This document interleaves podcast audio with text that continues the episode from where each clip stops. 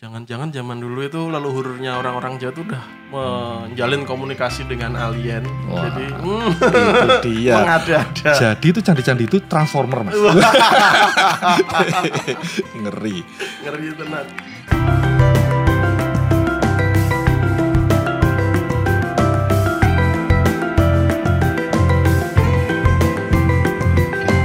Assalamualaikum Klon Bun Bertemu kembali di Temu Konco Podcast Obrolan saat bertemu kawan. Sap. Kali ini eh, Tamu kita Teman-teman yang anak-anak Twitter lama Itu paling udah kenal ya. Kalau kalian nge-tweet ada @lantip gitu. @lantip terus lambangnya Apa Gambarnya gambar gajah Itu tamu kita itu beliau.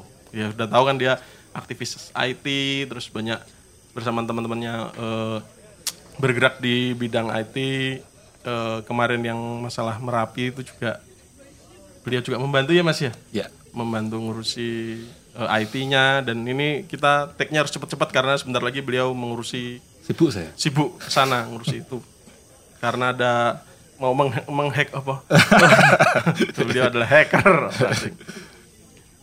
nah dengan latar belakang IT beliau oh ya juga beliau juga adalah termasuk orang-orang Indonesia pertama yang punya akun Gmail Oh. jadi betapa IT-nya tuh beliau dengan latar belakang begitu maka obrolan kita kali ini adalah seputar keris Oh, nyambung.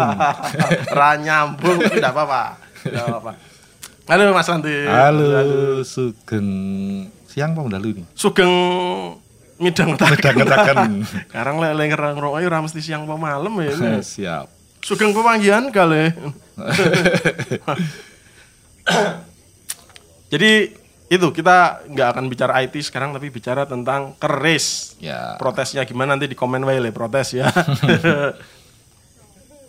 Jadi memang sebelum selain selain IT beliau juga aktif di budaya Jawa sih. Akhir-akhir ini kalau lihat IT-nya ada satu, hari satu sloka dan sebagainya. Tapi eh, yang lebih keren lagi beliau juga banyak eh, ngobrol-ngobrol cerita tentang keris. Eh apa tuh saja nih keris itu? Oh gini aja, kenapa sih tertarik sama keris itu? Di dunia. IT coding kok mah senengnya keris. Ya. Kalau senengnya Jav mungkin masih deket. Oh ya. iya sih. Java. Java, ya. Oke. Em, ini nggak eh, nggak lepas dari background saya mas. Karena saya itu kan dulu ya walaupun nggak lulus kuliahnya fisika gitu kan. Fisik. Fisika. Oh, ono jurusan keris. Wah itu dia. Jadi kalau apa kalau ngeliat di Twitter ya Twitter aja orang-orang yang fisika yang eh, di bagian apa misalnya meteorologi kayak gitu itu begitu mereka ketemu dengan serpihan meteor ataupun batu bulan gitu betapa excited gitu. Ya. Nah keris itu kan meteor ada meteornya. Oh gitu. Ah itu jadi menurut saya ya keren loh. orang nggak usah ke mana-mana ada di sini itu ceritanya Oh, menarik lah menarik, menarik. Ini Menarik. Lex Luthor nek ngerti mesti wah kriptone digawe langsung keris gue mateni. Suparmin Suparmin. Terus eh, sakjane keris itu apa? Jadi gini, eh, beberapa waktu yang lalu sih aku lihat eh, literatur situ eh, senjata khas eh, dari Malaysia dan dari Brunei kalau nggak salah itu namanya keris, tapi K R I S. Iya. Keris. Tapi dan ternyata bentuknya kayak keris. gitu. ya Itu sebenarnya keris itu apa? Terus asal mulanya dari mana tuh?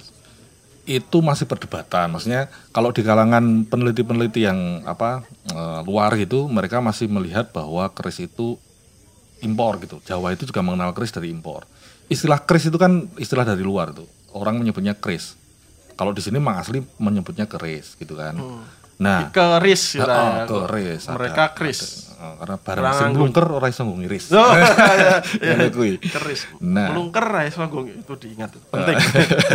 nah, terus eh menjadi menarik ketika kemudian ketemu beberapa prasasti gitu dari sejak sekitar 500 Masehi kita udah mengenal keris. Itu ada di di relief apa namanya prasasti gitu yang usianya sekitar tahun 500 Masehi udah ada keris berarti kita udah lama itu mengenal keris. Ditambah lagi catatannya Tommy Pires. Hmm. Tommy Pires itu ada orang Portugis yang dia keliling dunia dan dia apa namanya e, mencatat di abad 15 itu akhir abad 15 India itu mengimpor keris dari dari Jawa. India. India mengimpor Ngimpor keris dari dari Jawa. Jawa. Heeh. itu artinya eh, kalau saya pribadi nah ini CMIIW CMI. Correct me if I am wrong. Cemiu. itu kalau menurut saya sih ya ini memang asli dari sini gitu begitu Asli Indonesia. Eh, kenapa ada yang nganggap itu impor? eh, Jawa mengimpor keris? Ah, dari mana itu? karena orang nggak percaya bahwa orang Jawa itu bisa membuat Wah, ngemingke. ngemengke Ngemingke orang Jawa. oh, teknologi forging itu memang Penempaan ya? forging, penempaan, penempaan, penempaan. Jadi kan keris itu tidak seke- se- sekedar se- apa sebuah bilah yang ditempa lalu jadi jadi apa namanya eh, senjata tajam. Tetapi dia ada proses dilipat-lipat, dicampur yang lain. Nah, apa namanya? eh, sepertinya orang-orang luar tidak ada yang cukup yakin gitu bahwa wong Jawa duwe ide kayak ngono ngono. Eh, jadi mereka masih yakin bahwa itu eh, impor gitu. Padahal kalau dilihat dari sejarahnya kan memang keris itu selalu munculnya dari pedalaman. Nah, tidak masuk ketika kemudian itu eh, dikatakan eh, pengaruh luar itu eh, agak sulit gitu. Nah, ini lagi-lagi CMIIW. CMIIW. Ah, ah. Pokoknya ini semua CMIIW. Ya, jadi ngeyel boleh, Iya. di anu boleh tapi jangan digeruduk. Nah, kalau mau ngeyel harus pakai narasumbernya apa gitu ya. itu harus. Jadi ki- kita data lawan dengan data. Nah, itu datanya kita ngawur.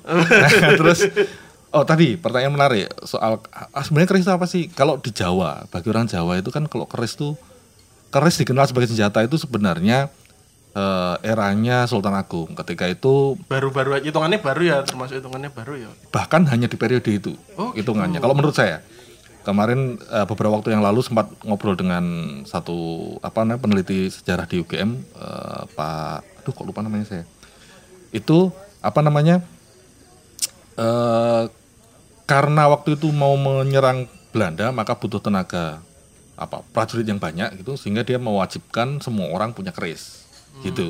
Tetapi keris sendiri itu sebenarnya sifat kandel sesuatu yang yang sifatnya itu eh, untuk me- apa ya me- memberi kekuatan dari dalam aja gitu bukan bukan untuk kayak bayangkan aja wes melungker ngono kayak ra iso ngiris gelut yang banget Iya, iya, iya. gitu Alat gelut yang repot. Ah, gelut yang repot gitu nah, Oh, tapi zaman Kenaro itu yang Chris gue mateni Ya. itu berarti belum belum senjata atau gimana?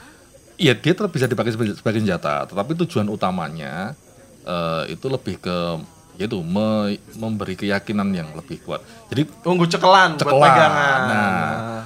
Eh, biasanya kalau tarung itu biasanya pakai tombak segala macem, terakhir baru pakai keris. Itu sebagai biasanya kayak gitu prosesnya. Kayak kayak ketika apa namanya Arya Penangsang gitu, sebenarnya udah menang. Hmm. Tapi karena untuk mengakhiri itu dia dia merasa harus pakai keris, dia cabut kerisnya padahal kerisnya ada ususnya dia Ah, sendiri. dia kena ususnya Dia kena ususnya mati. Oh gitu. Jadi ketika di Sultan Agung baru dia dianggap sebagai apa ya salah satu senjata standar prajurit Mataram menurut ya, itu gitu. main cekelan. Oh iya iya iya. Karena apa? Susah bikinnya atau apa ya?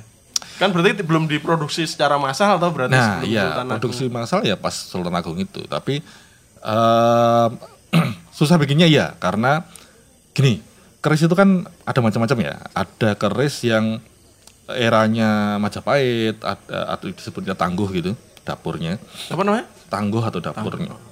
Eh, itu ada yang Majapahit, ada Singosaren, ada Mataram. Nah, misalnya Majapahit itu lipatannya sampai ribuan. Jadi kalau saya nggak salah CMIIW itu, saya soalnya agak lupa itu ketemu Pak Harum Brojo itu waktu itu diterangkan itu sekitar empat ribuan lipatan. Sementara kalau Mas lipatan itu eh ditempa, dilipat, dilipat. di- terus ditempa lagi, dilipat, Dilipat lagi, lagi, oh. ditempa lagi, lipat lagi. Jadi gini, coba dilihat deh. Oh, iso itu gitu. Nah, terus gaya Jogja itu sekitar 2000-an atau 1000 sekian lipatan. Kalau eh, Solo itu 700-an lipatan kayak gitu. Jadi beda-beda sebenarnya masing-masing eh, apa namanya tekniknya gitu. Biar apa tuh saja yang dilipat? Untuk kekuatannya, untuk kekuatannya. Jadi kan ada ceritanya. Dulu itu ada eh, apa namanya? Ini kalau menurut Babat ya. eh, ada siapa namanya? eh, Bondan Kejawen itu. dia mendapat eh, keren ya Bundan kejawen. Iki nek misalnya aku ngarang ngono ora ngerti to. Ah, ya wis oke. jadi jadi ada Michael cerita. Mataram. Michael Wah. Mataram. Jadi itu eh, beliau mendapat mendapat anugerah gitu keris. Kerisnya itu hitam tok. Kenapa kenapa hitam tok? Berarti itu cuma besi, nggak ada campurannya. Nah, dia di dalam perjalanan dia dihadang oleh oleh apa namanya rampok. Dia menang, tetapi kerisnya patah. Nah semenjak itu dia bilang bahwa seluruh keturunanku tidak boleh memakai keris ini karena kualitasnya jelek gitu. Nah teknik forging itu kan tidak semata-mata eh, menempa dan melipat juga, ada campurannya juga di situ. Itu yang kemudian sempat menarik juga salah satu dosen saya waktu itu ikut ikut penelitian itu eh, apa namanya apa aja sih kandungan di dalam keris itu? Nah dia kemudian menemukan oh di situ ada meteorit ternyata kayak gitu. Pakai batu meteor Pakai itu ya. batu meteor gitu. Jangan-jangan zaman dulu itu leluhurnya orang-orang Jawa tuh udah menjalin komunikasi dengan alien. Wah, Jadi hmm, itu dia. mengada-ada. Jadi itu candi-candi itu transformer mas. Ngeri. Ngeri tenan. Kan ada di ada di apa namanya di apa eh, prasasti yang di Prambanan itu bahwa dulu pernah ada meteor yang jatuh di Prambanan itu besarnya sebesar apa eh, meja marmer itu kalau ada Meja, yang nonton. meja marmer kisah ukuran. loh kalau nonton ketoprak yang meja marmer Oh, iya, iya, nah iya, itu dia. gitu. Nah, itu. Sak tampah rodok di sini terus dibagi dua yang satu untuk Jogja satu untuk Solo. Oh, yang Solo udah habis yang Jogja tinggal sak bal. Nah Hmm. bal ini bal apa bu itu sempat dimamerkan kalau nggak salah sak, sak bola apa namanya bola sepak itu. Tinggal segitu. Itu batu meteor itu. Batu meteor tenan. hmm, gitu. Itu yang jadi bahan ya. campuran lah ya. Campuran campuran dari situ keluar pamornya. Nah, pamor. Nah pamor ya.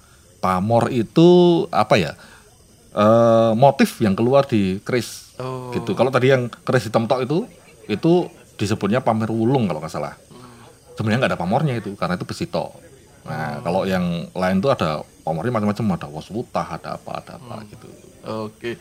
Eh, nanti ngomongin tentang pamor dan bagian-bagian keris itu apa aja itu di segmen berikutnya ya. Jadi kita lihat yang lewat berikut ini. Sono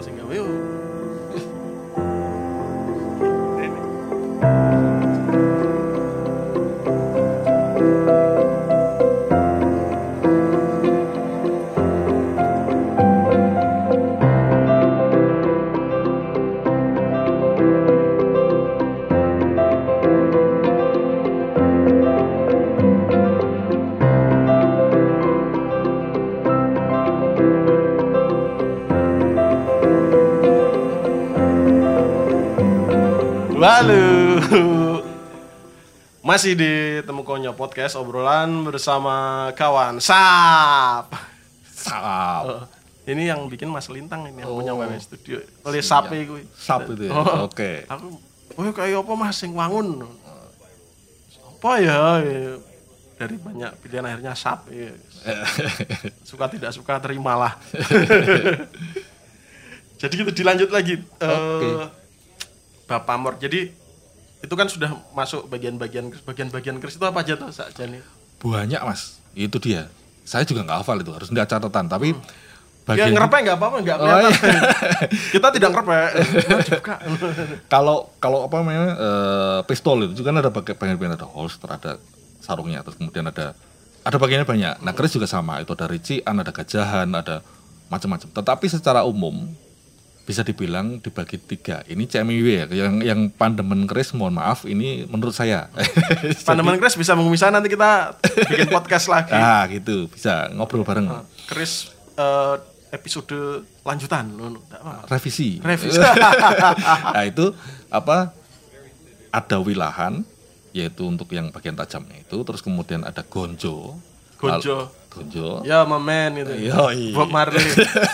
nanti saya terangkan Oh, Terus ya, oke, oke, terangkan. terus kemudian ada suduan nah keris itu kan sebenarnya ciri utamanya di gonjo itu gonjo itu adalah eh jadi kalau bagian keris-keris itu kan menancap ke ke hulunya ke gagangnya Angel ya nek Angel podcast videone iki. iki. ya. anu dibayangkan. Dibayangkan, Pejamkan dibayangkan. mata Anda. Oke. itu ke- keris itu ada bagian lincipnya di bawah itu nancep ke anu apa namanya gagangnya. Nah, itu suduannya tadi nancep. Oh, Nah, bukan bagian tajam ujungnya ya, bukan bagian yang Hmm. untuk eh, nyambung ke pegangannya. Nah, betul, nyambung ke pegangannya. Nah, di antara itu, di antara gagang dengan kerisnya itu ada gonjo. Itu ada pelapisnya itu namanya gonjo. Di situ ada gonjo itu sendiri ada ba- banyak ba- ada- ada banyak bagiannya, ada ada eh, gulu, ada cecaan, ada macam-macam. Nah, itu kalau kalau mau dipecah-pecah lagi banyak sekali itu. Nah, ciri utamanya di gonjo. Ada banyak yang bentuknya kayak keris, tapi itu bukan keris. Kayak misalnya pedangnya mason. Kalau Freemason itu kalau nggak Masnya googling, Freemason ya. Wah, saya Remason. itu kalau di di googling eh, ataupun itu loh yang yang di lukisannya Rembrandt itu. Itu kan eh, apa namanya? eh, Kalau sorry sorry kalau kalau punyanya Rembrandt memang keris, dia memang dapat hadiah. Tapi kalau yang punya Mason persis bentuknya kayak gitu, berlengkok-lekok gitu, tapi nggak ada gonjonya, maka itu bukan keris gitu. Berarti gonjo itu yang di Di antara Pegangan. gagang pegangan dengan kerisnya, Oh, bilahnya. gitu deh. Ada kayak bentuk yang melintang dikit Iya, ya. betul. Oh, itu gonjo. gitu. Jo. Mm. Itu fungsinya buat lucu-lucuan. Eh, Biar cute. bedain dengan yang lain. Oh, gitu. Ya, biar biar cute. Gonjo. Gonjo. Kemudian Nah, Gagang, gonjo. wilah. Nanti kemudian di wilahnya itu ada pamornya. bilah itu belah Belahannya. bilahnya Hmm. keris yang tajam yang melungker-melungker itu ya. Betul. Keris bisa melungker bisa enggak. Oh gitu. Iya. Tak pikir enggak semuanya Oh. melungker. Tapi itu jadi ra keris ya. Heeh. Melungker-melungker ra sama keris kok kira melungker. Malah melungker iya. Oh iya, rodok beda wae. Enggak tapi keris itu ada dua macam biasanya. Yang satu yang melungker-melungker biasanya itu kalau misalnya untuk eh, apa namanya eh, untuk sowan atau untuk upacara-upacara kawinan itu yang kayak gitu. Nah, kalau yang untuk perang kadang pakai yang lurus, Lurus saja, gitu. Sepasang biasanya. Oh gitu. Nah, terus itu nanti ada pamor, ada ini eh, apa namanya warangannya apa eh, selongsongnya. Mm-mm. Selongsongnya ada dua gaya, yang satu ladrang, yang satu gayaman. Ladrang itu istilah Solo. Eh, nanti gayanya juga ada gaya Solo, ada gaya Jogja. Yang gaya Solo lebih lebar, yang gaya Jogja lebih Kecil. gitu. Oh. Wakah tuh mas. Kan dan harus visual ya gitu nggak bisa cuma sehari kalau bisa ini, nggak bisa, nggak bisa, nggak bisa, Nggak bisa nggak bisa. Kita temu temu konco podcastnya ono apa? Kita bikin hari apa metu khusus bab kejawen Oh. ngono gitu, lucu kan. Uh, kejawen udah lagi. Bab keris tok ngono ya. Wah, Wah, luwih- akeh meneh. Wah. Kejawen sup keris. Terus yang pamor tadi itu ada di Di bilahnya. di bilahnya. Hmm, pamor itu ada dua cara. eh, kalau men- kalau saya memisahkannya ada dua model. Jadi ada yang tiban, ada yang rekan. Oh, tiban itu Tiban itu artinya dibikin, oh dadi pamore, iki pamore iki gitu kayak. langsung otomatis jedul Iya, normal gitu. kan itu memang akibat dari forging tadi, akibat Oh, dari penempaan, dilipat-lipat, akhirnya muncul lah. Jadi, wah ini ceritanya harus urut ini. Keris itu pertama namanya sota, eh, saton. Saton itu menyatukan antaranya antara besi dengan apa baja dengan bahan pamornya kayak gitu. Kalau sekarang pakai nikel. Nah, Meteornya di situ belum? Iya, meteornya Oh, di situ. Itu diteko, dilipat, terus kemudian ditempa lagi, tempat lipat tempa lagi, terus kemudian nanti jadinya itu setelah jadi itu jadinya putih tok warnanya. Nah, setelah itu dikasih bisa dikasih arsenik.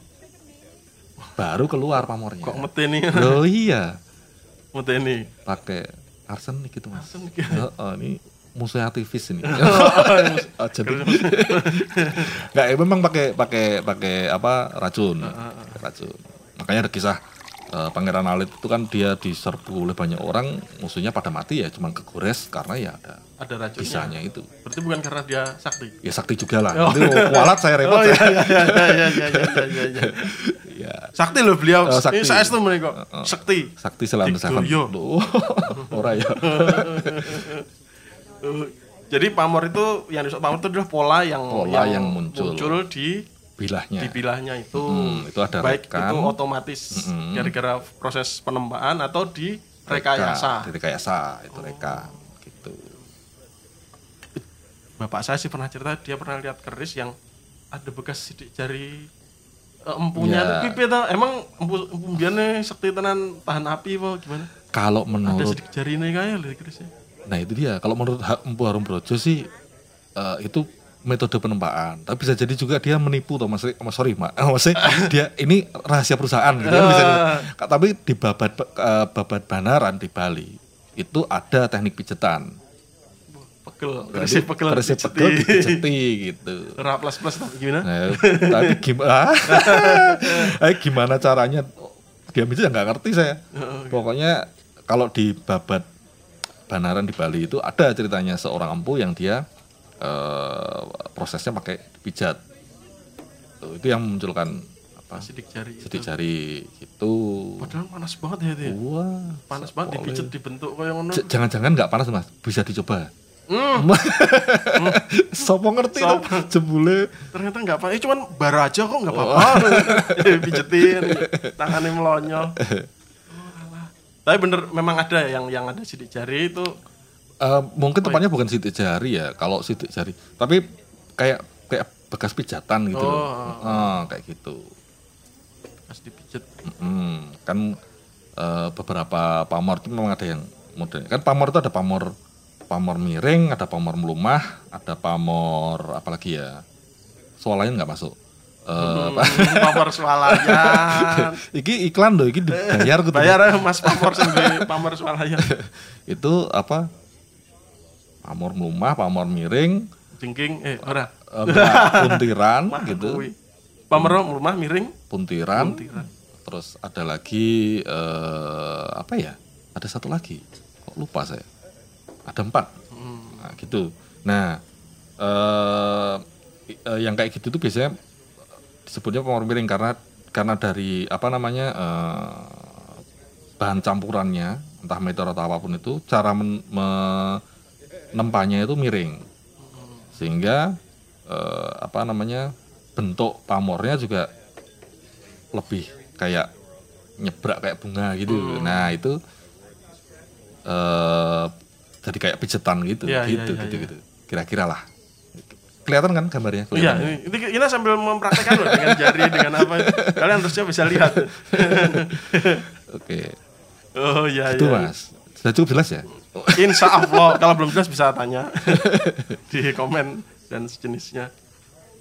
Pamor ini yang menentukan makna-maknanya gitu, yang beras utah segala macam itu apa sih? ya itu kemudian was masing-masing punya maknanya apa namanya eh, dari bentuknya juga ada maknanya cuman kemudian pamor itu dimaknai lagi kan gitu wasutah itu menggambarkan apa Was misalnya. utah ya? wasutah Udu beras, udu beras utah ya? ya betul? boleh aja was kan juga beras Oh gitu. Hmm. terus kulit semongko ya kulit semongko terus apalagi eh, belarak seneret itu karena kayak kayak kayak belarak yang diseret gitu nah itu Belara masing-masing itu punya. adalah eh, daun kelapa, Kelapa. kering Iya, yang betul. diseret. betul Mumet-mumet. Ah, ah, yes. ada lagi jung derajat itu yang dia apa pamornya itu bentuknya kayak apa ya kayak kayak gunung gitu terus kemudian di dalamnya ada intinya kayak gitu gitu gitu. Gambarnya kelihatan ya pokoknya. Jadi itu Ini gambarnya gini. seperti itu. Nah itu masing-masing punya maknanya memang. Kemudian bahwa ini bagus untuk eh, apa namanya pertanian. Ini bagus Oh, untuk gitu. itu Ya ini untuk pertanian, ini untuk apa? Jabatan ngono-ngono kuwi. jabatan gitu Sugih ngono. Mm. Ada keris yang biar bisa aku dapat kerjaan. Oh, ya. Yes itu bikin keris ya. Kerjanya kayak keris. Di situ ya dari, dari pemaknainya. Oh ya ya ya. nah terus kalau yang itu kan dari keris Jawa ya. Terus yang membedakan sama keris luar deh keris Malaysia, keris Brunei, itu Lah, mereka juga ngomong keris ya itu. iya betul. Itu sama sebenarnya karena itu itu apa eh, tinggalannya Majapahit. Ini kalau percaya saya, saya sama Romo Doni sama beberapa orang itu eh, kalau menurut penelitian kita itu eh, apa namanya dari Majapahit. Kayak misalnya silat kali di Filipina. sana juga ada keris ada silatnya silatnya kali itu dari dari Silat Majapahit kali telas maksudnya. Oh telas. Kalau cincing itu Peninggalan dari Majapahit. Majapahit gitu. Nah terus apa eh, Malaysia juga sama gitu. Jadi bukan masalah eh, mana yang merebut atau mengklaim mana lo Oh, ya bukan, ini. ini bukan, bukan. Secara sejarah memang Ya seperti itu. betul. Peninggalan Majapahit. Berarti di sana kebanyakan kerisnya gaya-gaya Majapahit gitu ya. Iya. mm-mm. Majapahit itu beda bedanya karo yang Mataram. Visual meneh ya Oh, iki. visual. Pertanyaannya piye carane ra Oh gini bisa kelihatan sebenarnya apa? Yang jelas dia kan karena ditempa lebih banyak, ditempa Yang lebih Majapahit lipat, itu. mm-mm, yang Majapahit itu itu eh, enteng-enteng antep terus Ah. kemudian relatif lebih kecil daripada yang lain Hmm. gitu terus apa ya dari bentuknya sebenarnya kelihatan sih Eh, kalau yang udah memang pandemen keris itu pasti langsung tahu, oh ini Singosaren ini gitu. ini Majapahit gitu itu mas Paham ya. Hmm. kayak situ kalau ngelihat oh ini yang seri ini ini yang kodenya ini. Apa lu? Oke, nanti eh, kita lanjutin lagi lebih banyak tentang keris setelah yang kita sisipin satu ini.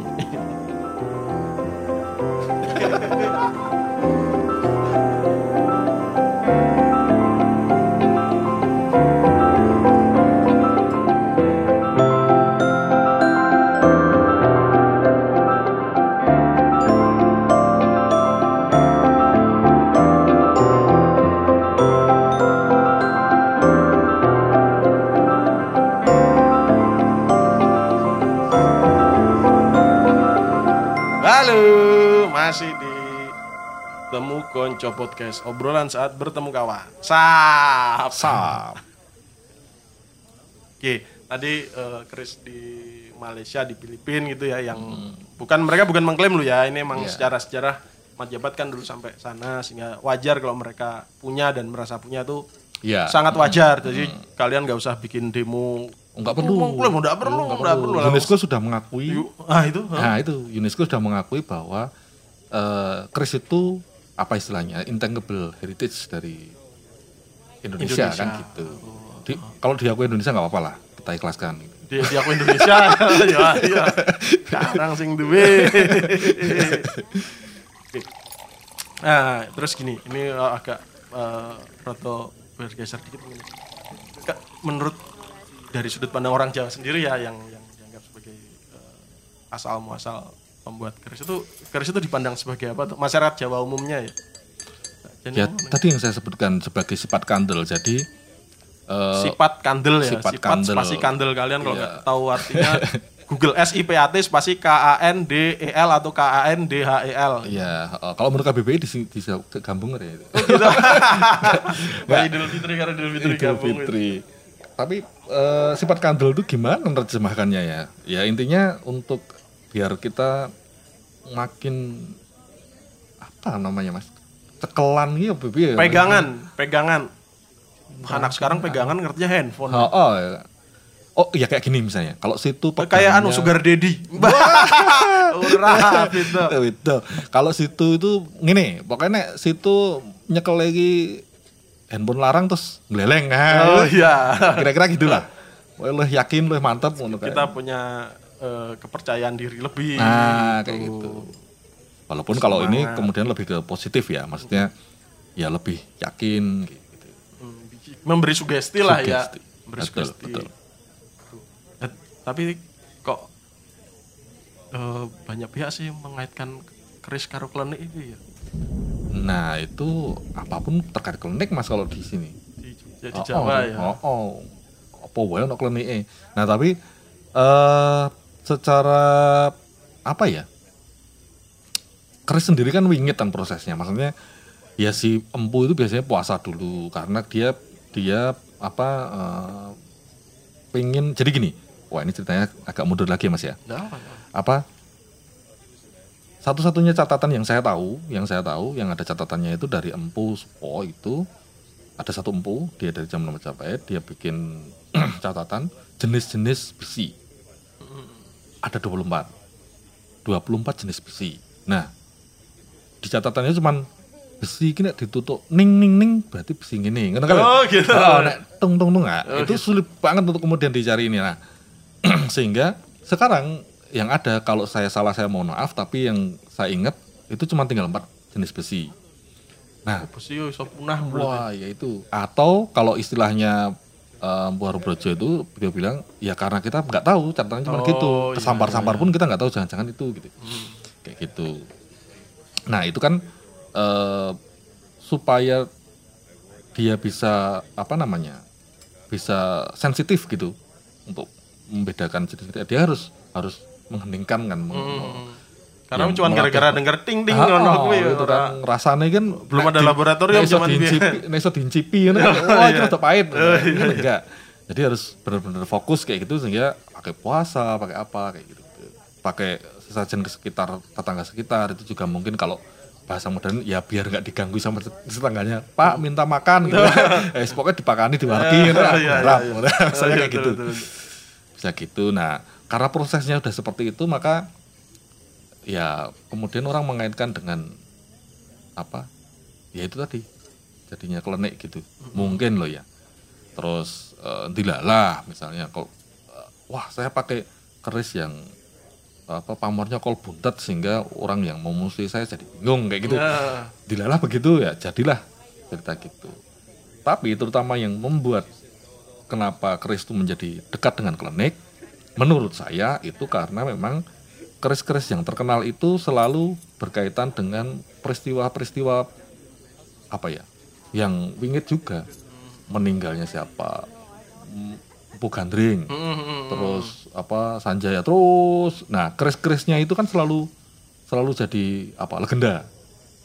Nah, kemudian itulah yang membuat menjadi mengait dengan klenik. Itu kalau bayangan saya. Jadi nah, kan kadang-kadang oh itu ada makhluk halusnya nono kuwi. Ya kata ngerti tuh Mas. Iya ora ketok Masalah masalah yo. ketok jenenge makhluk halus. Makhluk diayai. Ya, kayak gelembung. Drone keris barang koyo ngono. Drone keris. Tapi yang kebanyakan dari cerita-cerita ya, mesti sampai sekarang memang eh, belum belum belum pernah ada bukti langsung ini keris bisa ngopo ngono belum ada ya. Lebih ke sugestif ya kayak kul buntet. belum, belum. Maksudnya eh, gini, kayak misalnya ada cerita eh, apa keris dua buah keris yang nggak harusnya nggak bisa disatukan ternyata disatukan dalam satu kotak kemudian bersuara klorak klorak klorak klorak, klorak. banyak yang cerita seperti itu Eh, saya waktu kecil mengalami juga tapi saya sendiri nggak ngelihat apakah kerisnya tarung atau di situ ada cicak yang main-main di situ gitu nggak tahu gitu nah cerita-cerita seperti ini yang kemudian berkembang gitu kan tangan saya berputar-putar kelihatan nggak Enggak kelihatan kalau susah. ya. gitu mas.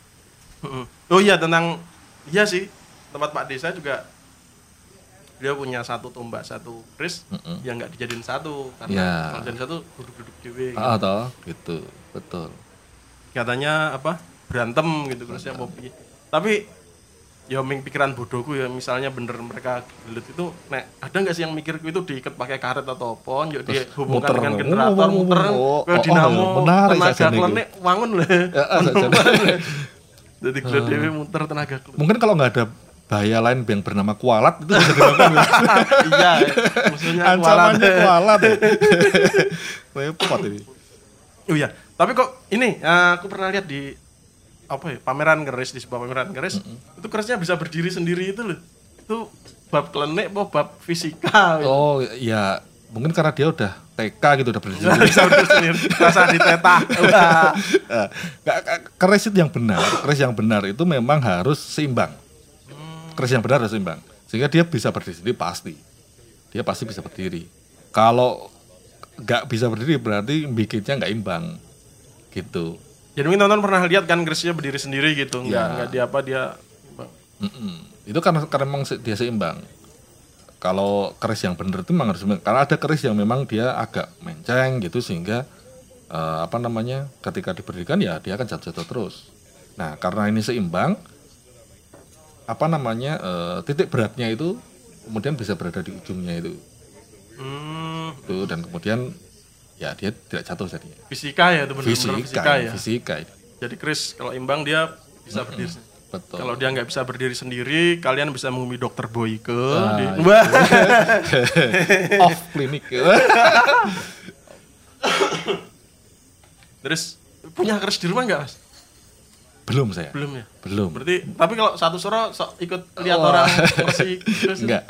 Jadi saya pengen punya keris. Hmm. Nah, saya pengen punya keris, tapi belum ada yang iya, ada saya pengennya itu keris yang seperti apa gitu. Nah, itu ternyata kok mahal banget. Itu dia masalah. Itu Kerisnya gimana? Siapa tahu ada pendengar yang Wah. ah tak nyumbang iki. Nah, itu, betul tuh. keris kemungkinan saya punya keris itu ada tiga. Yang satu adalah disumbang karena mahal. Yang kedua itu saya sudah kaya gitu kan. Amin. Nah, oh, yang ketiga saya bisa nyuruh keris saya untuk coding. Itu istri saya pasti nggak masalah kalau saya beli keris. Kon program dhewe. itu.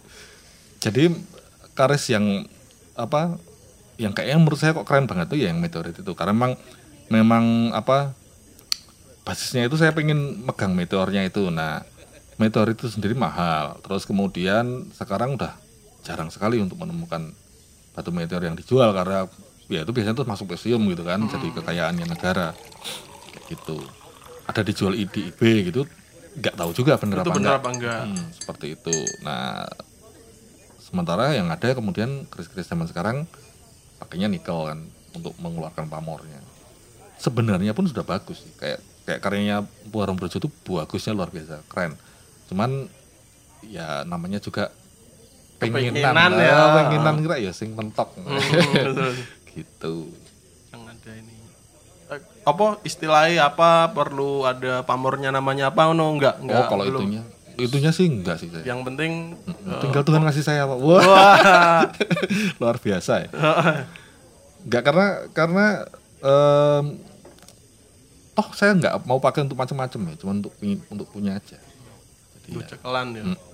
Jadi Asmuni biyen eh, ya. asmuni. Jadi eh, buat eh, orang-orang Jawa memang keris punya makna yang besar gitu. Jadi kalau madep raja itu ditaruh belakang. Betul. Kalau mau perang itu taruh depan. Betul. Kalau di tenteng itu mau dijual. Betul. Karena harganya mahal. Berapaan sekarang harganya? Berkisar berapa ya Mas? Wah, itu yang keris modern aja yang dibikin oleh empu beneran itu bisa seharga motor ya, Mas. Itu yang modern ya, yang Oh, enggak ada belum sejarah segala meteor-meteoran, macam meteor-meteor. iya. Heeh. Mm-mm, kayak gitu. Harga motor ming keris. Kok ming ya, mesti ya orang radong ya. Ah, keris harganya harga motor gitu. Terus ada ada keris-keris yang banyak orang memburu.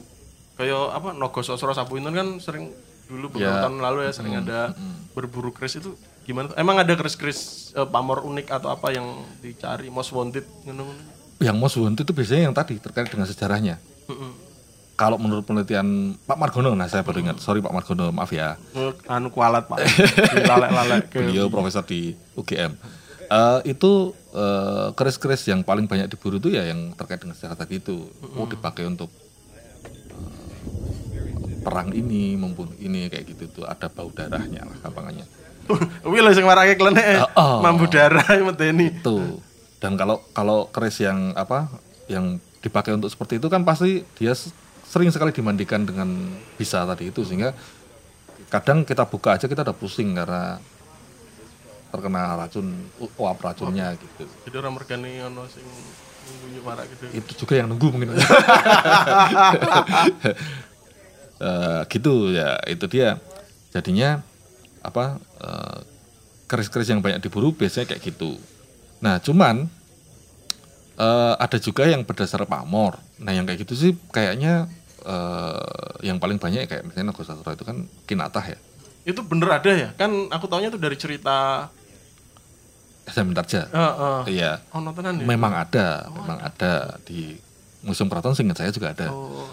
memang motifnya eh, Nogo Sosro dan Sapu Inten. Nah, eh, apa namanya? Kalau saya pribadi sih itu kan ter- termasuk jenis yang kinatah. Setahu saya, setahu saya jenis kinatah. Kinatah itu yang pamornya itu ditempelin ditempelin emas gitu Mas. Itu ada sejarahnya kenapa terjadi ada keris kinatah. Kalau menurut Babat itu dulu itu antara Mataram dengan Pati bergel- ber- apa, perang dan kemudian orang Pati itu nggak bisa dibunuh kemudian ada satu empu yang oh ini harus dibunuhnya ya kalau pakai emas sehingga kemudian dilapisi emas itu muncullah kinata itu Matene wae larang lho. larang kemudian itu dijadikan hadiah-hadiah Oh. nah itu yang kemudian menjadi ya selain emasnya juga mahal sejarah, Sejarah. juga yang mahal gitu sangat sangat. Ya, ya. luar biasa kan gitu Tadi oh, ada yang ditambahkan atau apa? Bab keris misalnya. Pesan-pesan ke teman-teman pendengar atau apa gitu tentang wah. Pak. Wah, aja coding eh ben sing ngrungokke. Wah, belerang ngomong bab coding, bab keris. Eh, ini aja yang penting. Kalau jenengan punya keris dirawat. Itu penting sekali. Dirawat. Dirawatnya ya eh, apa namanya setiap suro itu ada untuk penyucian. Sebenarnya penyucian itu bukan bukan sesuatu yang klinik gitu Atau enggak. sirik bukan ya Oh, sebenarnya. enggak itu cuma membersihkan aja dari kotoran sehingga karatnya enggak di situ sehingga apa enggak menjadi rusak enggak Hmm. menjadi sulit untuk diambil misalnya Gimana gimana itu peninggalan sejarah. peninggalan ya. sejarah karena di situ ada nilai sejarahnya ada dia sendiri bawa cerita kan si kerisnya terus itu juga hasil teknologi kita sendiri gitu itu sebaiknya dirawat Dan kenapa harus di satu suro dimandikan itu karena memang nggak semua orang yang paham ya Iya, cara me- cara- memaintain Hmm. sebenarnya nggak harus satu surat juga Iya boleh sih. juga yang lain itu kan ada ada ada beberapa teknik untuk memandikannya itu ada pakai apa kelapa muda terus kemudian pakai minyak kelapa ada ada banyak caranya. Nah kalau Jogja punya cara sendiri. Nah itu yang dari dulu dipakai dilestarikan sampai sekarang itu yang setiap satu suro itu. Makanya kalau apa eh, punya dan pengen mungkin bisa ikut jamasan ngantri ya, jamasan di situ. Gitu. Jadi lebih karena untuk merawat loh ya ora Betul. bukan yuk macam-macam oh sirik udah enggak enggak itu merawat budaya kita tinggalan kita. Tinggalannya simbah. Tinggalan Simba dan sejarah kan gitu kan? Dan sejarah itu harus di oke jadi itu tadi cerita tentang keris ada tambahan lagi? Nggak ada? Eh, es teh sama es teh sama wedang apa? Sebenarnya cukup mas. Hmm. sudah cukup sepertinya. Oh ya oke. Nanti kalau kalau ada yang mau nanya-nanya monggo ke lewat Twitter Nah, atau- jadi kalau mau menghubungi Mas Roni lah, jadi kalau ada yang pengen tanya-tanya atau pengen protes, Urawi, Kleru, Ah, iya. eh, bisa menghubungi Mas Roni Lantip. Saya tuh kenal lama Mas Roni Lantip, itu taunya Mas Lantip, Mas, ya orang-orang yang kenal kan Mas Lantip, toh aku ngerti ini Roni Lantip. Tapi aku baru tadi sadar, si Roni, Mas Roni Lantip itu jeneng asli ini sop. ya kita anggap saja Roni Lantip dalam Iya. kurung bukan nama sebenarnya. Jadi kalau mau menghubungi jenengan gimana Mas? Mau tanya? Eh, monggo lewat Twitter aja lewat Twitter atau lewat Telegram dengan akun nama akun yang sama Lantip. Mm, nanti kalau protes kan bisa saya blok gitu kan